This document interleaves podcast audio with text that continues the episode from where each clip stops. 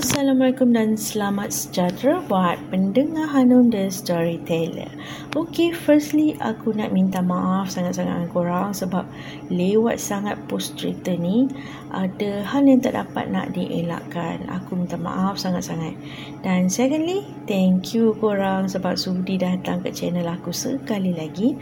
Dan untuk yang dah subscribe, aku ucapkan terima kasih banyak-banyak sebab support aku bagi pendengar yang baru korang boleh subscribe, like dan share hmm, channel ni supaya ianya akan lebih berkembang. So, untuk info korang, channel ni juga boleh korang dengar dekat Anchor FM dan juga Spotify Podcast. So, hari ni aku nak kotakan janji. Aku akan share dengan korang cerita aku masa aku belajar dulu. Tapi sebenarnya lebih pada cerita dekat rumah lah uh, waktu tu aku balik ke KL jumpa family aku dan kawan-kawan aku alright kawan-kawan baik aku ni lah jom tanpa membuang masa kita layan cerita ni Okay, dulu aku ni belajar dekat sebuah universiti dekat Melaka tau. Siapa yang tahu universiti mana ni, tahulah. Ha, universiti tu ada tasik. Ha, confirm korang tahu dan setiap dua minggu atau sebulan sekali ha, aku akan balik KL dan tengok juga bergantung. Kalau aku banyak assignment biasanya aku balik hujung bulan. Tapi kalau santai bukan musim exam dua minggu sekali aku akan balik. Tapi kali ni aku balik ha, aku dah plan dengan kawan-kawan aku kita orang nak pergi berlibur bukan berlibur pergi bercuti tapi jalan-jalan malam lah. So aku memang tak sabar dan excited sangat nak jumpa kawan aku dua orang ni Mida dan Zai. Ha, yang ironiknya aku belajar dekat Melaka. Tapi kawan aku yang dua orang ni belajar dekat Ceras dan tinggal dekat rumah aku Aku kenal diorang ni dah lama sangat eh, Daripada sekolah teknik Sampailah sekarang Beranak pinak ni. Ha, Memang Memang kita orang rapat. Nak dipendekkan cerita Hari tu aku balik Ampang. Okay, Rumah aku dekat Ampang. Sebab dah Plan nak ronda-ronda kan. So Memang rindu gila lah. Dalam bas pun aku dah tak sabar nak jumpa diorang So malam tu plan lah nak jalan Jalan lah Pergi mana-mana kan bincang punya bincang so kita orang decide nak pergi rumah macam aku kat Shah Alam. Uh, jumpa sepupu-sepupu aku lah lepak-lepak situ sembang-sembang kan. Lebih kurang dalam perjalanan 45 minit macam tu lah daripada Ampang ke uh, Shah Alam rumah makcik aku tu. Dan kita orang ni kalau dah jumpa memang lupa nak balik dah tengah malam barulah nak balik kan? Biasalah kalau dah jumpa menyembang tak ingat dunia. Biasanya pergi dan balik aku akan drive. Kita orang memang suka sangat lalu kat highway kesas sebab masa tu highway tu baru buka jugalah. Uh, taklah baru mana tapi baru juga. Dan highway tu lebih dekat dengan rumah aku. Lebih kurang dalam 10 minit macam tu lah aku drive balik tu lebih kurang lah lebih kurang. Aku nampak aku je aku dan kawan-kawan aku ni Mida dengan Zai ni kita orang nampak satu helai selendang putih. Tapi selendang tu lusuh tau. Masa tu daripada jauh dah nampak tau. Daripada seberang jalan Terbang Melayang-layang Ke tengah jalan Masa dia terbang nak ke jalan aku ni, kereta aku sempat lepasi selendang tu. Dan tiba-tiba aku tak ingat siapa yang pergi tegur. Boleh cakap, eh ada selendang putih lah. Loh, masa tu semua orang terkedu sebab terkejut. Dah kenapa lah pergi tegur pula malam-malam ni kan. Aku tak ingat lah siapa yang tegur. Aku ke atau Mida atau Zaya memang tak sure lah siapa memang tapi memang ada yang menegur lah benda tu so masing-masing dah terdiam tapi Alhamdulillah lah tak ada apa-apa yang terjadi sepanjang perjalanan tu kan.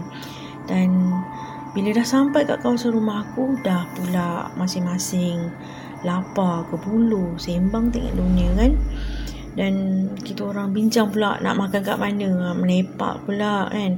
Nak pergi kat mamak macam tak berapa nak best. So dia orang cadang kat aku pergi lepak dekat Bukit Saga. Aku on je kan. So kita orang dah decide nak pergi ke gerai Bukit Saga. Ha, sebab kita orang nak tengok view KL sekali. Sambil sembang santai-santai. Memang cantik view kat sana. Ada gerai makan pula kat tepi lereng bukit pula. Ha, memang cun lah so masing-masing dah excited ni dalam kereta dah pilih gerai yang strategik yang boleh nampak view yang cantik So kita orang duduk dan order makan. Tapi sementara nak tunggu makanan tu sampai, aku heran lah kenapa lah kawan-kawan aku ni semua senyap kan. Aku ignore. Cuma aku tanya jugalah, weh kenapa korang semua ni diam kan? makan malam tu jadi macam suram jugalah sebab ni lah semua tak bercakap kan makan-makan gitu je. Dan habis makan kita orang balik. Kan sebelum ni aku cakap kita orang plan nak tidur lewat. Tapi aku tengok kawan-kawan aku semua dah ngantuk. Aku macam eh geram je diorang ni kan. Masa kita orang lepak kat bawah tu nak nyembang lagi lah kononnya. Tapi semua masing-masing dah terlentuk sana terlentuk sini. Dah tak jadi pula nak melepak.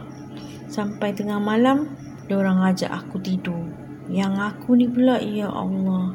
Pergi bantai lah minum Nescafe. Kau tahulah Nescafe kan memang celik bisik mata aku malam tu. Dan malam tu pula aku rasa mungkin bukan aku je. Mungkin kawan aku dua orang pun rasa jugalah. Malam tu macam suram tau.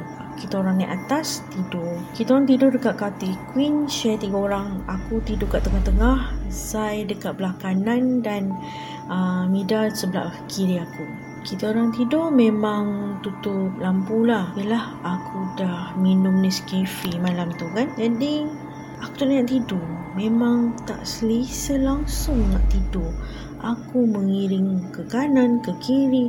Last-last aku mengiring uh, pandang Mida. Dan aku belakangkan Zai tak lama lepas tu aku dah macam mama-mamai nak tertidur kan Yelah terpaksa juga Paksa biji mata ni pejamkan mata untuk tidur juga tengah mamai-mamai tak boleh tertidur tu Tiba-tiba aku dengar satu bunyi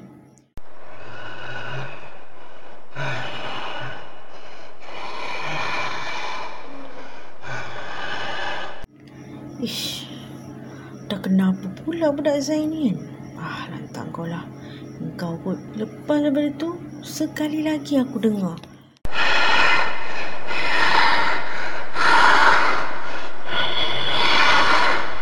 Makin kuat pula. Ish. Aku ni pelik dah ni. Kau ni dah kenapa pula budak Zai ni? Aku terus bangun lah kejut dia. Zai. Oh Zai. Kau dah kenapa? Ni kau ke? Zai bangun dalam keadaan uh, mata yang terkebil-kebil dia cakap perlahan gila dia cakap dia kena kacau aku ah ah dia cakap dia kena kacau lepas tu aku kejut Mida bangun tidur aku suruh lah Mida pergi buka lampu kan yang Mida ni eh, aku tak eh apa benda ni dengan terhangguk kan aku tanya kenapa saya kan aku tanya lagi sekali lepas tu dia cakap aku barulah jelas suara dia dia cakap aku kena tindih aku kena kacau macam tu Aku pun suruh Mida buka lampu bilik cepat kan. Tapi dia ni macam tak dengar tau. Dia macam mamai ke apa. Padahal sekejap je kot baling tidur apa rasa kan. Aku pun suruh dia buka lagi sekali. Tapi dia bangun tu dalam keadaan macam bengang tau. Lepas tu aku tanyalah Zai kan.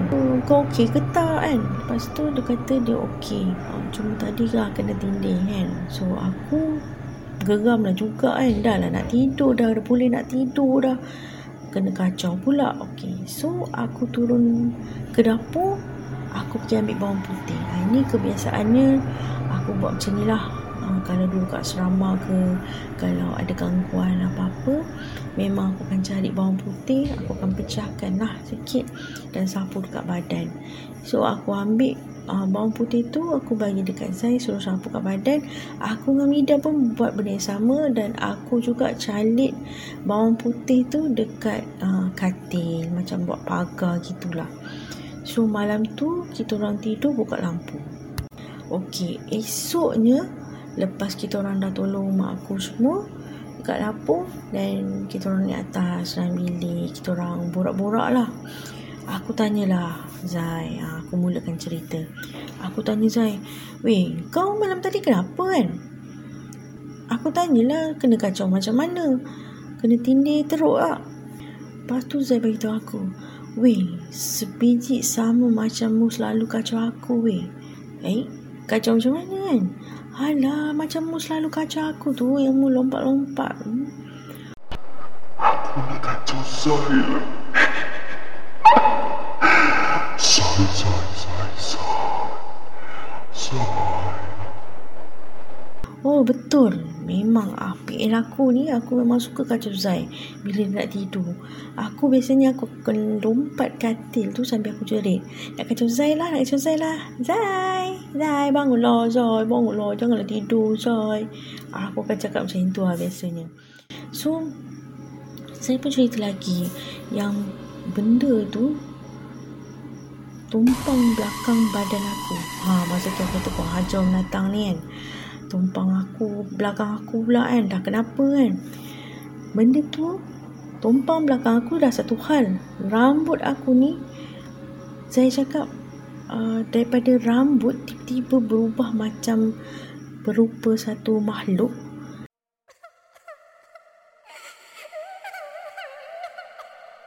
Dan tiba-tiba rambut aku tadi ni pelan-pelan berubah nampak mata merah. Dua biji mata merah. So aku pun eh lagi gelabah kan? Apa hal dia? Nak tumpang badan aku ni. Aku memang menyirap gila masa tu. So aku tanyalah dia lelaki kan? Habis tu yang bunyi konkreng konkreng itu datang apa kan? Kau ngigau ke apa? Weh mu tahu tak apa dia tu? Aku nak kacau saya.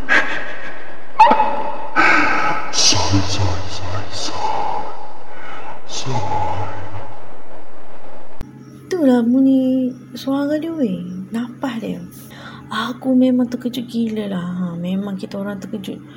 Sebab seram kot. Meremang-remang bila Zai bagi tahu masa tu kan. Bunyi suara makhluk tu. Memang terkejut lah. Memang takut gila masa tu. Dan itu adalah first time aku dengar suara makhluk tu. Kemudian aku pula tanya Min kan. Min, yang mu ni buat apa mu tak buka lampunya?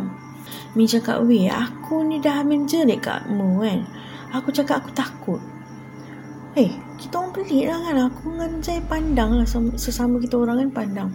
Kata pelik, eh peliknya bila masa pula engkau cakap kan tak dengar langsung suara kau. Lepas tu aku masa aku suruh kau buka lampu kali kedua tu rupanya Mida ni menjerit kat aku. Dia kata, aku takut lah, aku takut. Pedok aku takut. Aku tu, eh weh, jangan buat macam-macam men. Kita orang memang tak dengar weh suara kau. Zai pun aku weh, memang dia sendiri tak dengar yang Mida cakap macam tu kat kita orang. Lepas tu kita orang suruh lah dia buat demo kan. Uh, cuba mu uh, apa demo sikit lah. Gua mu, mu kecek dengan aku.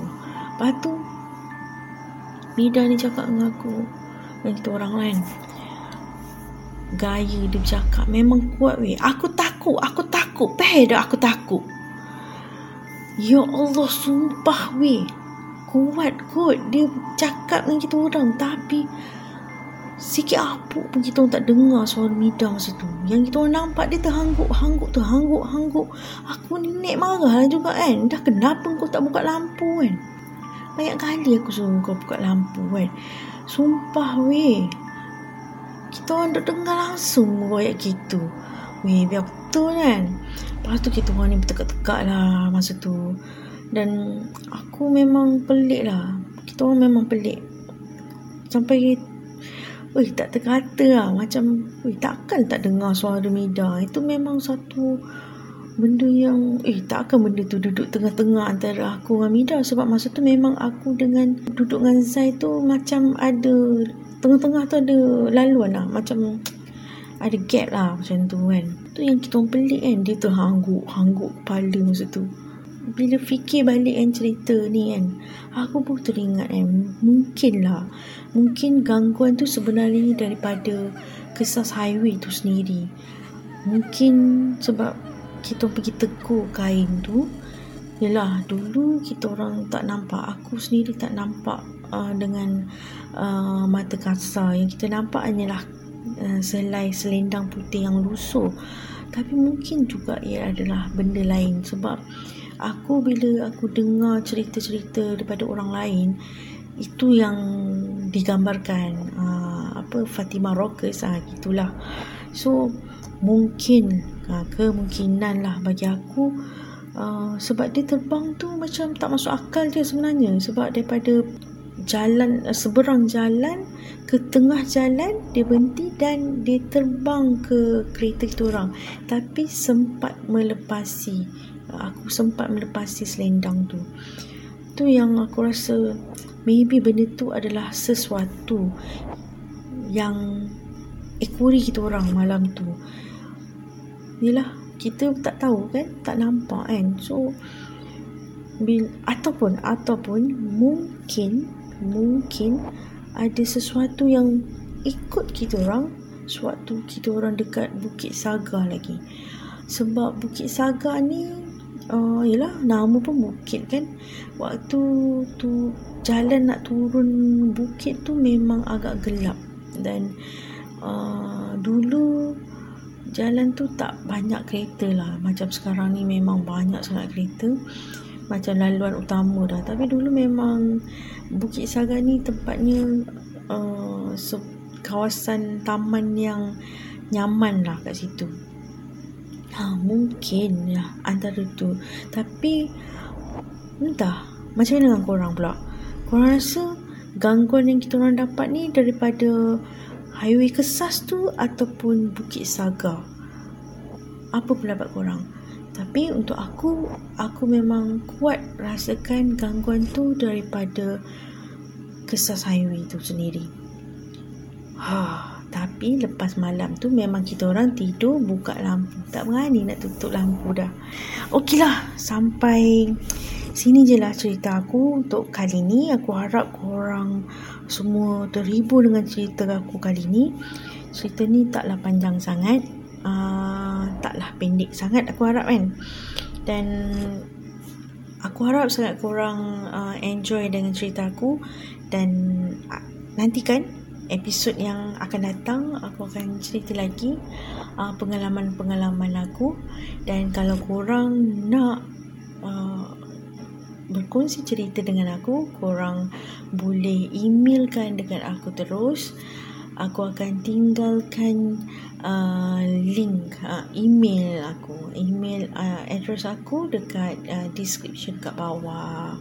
Okay, jangan lupa aku harap sangat korang uh, dapat subscribe aku. Ajak kawan-kawan lain untuk join channel ini. Okay, nantikan episod yang akan datang. Assalamualaikum. Ciao.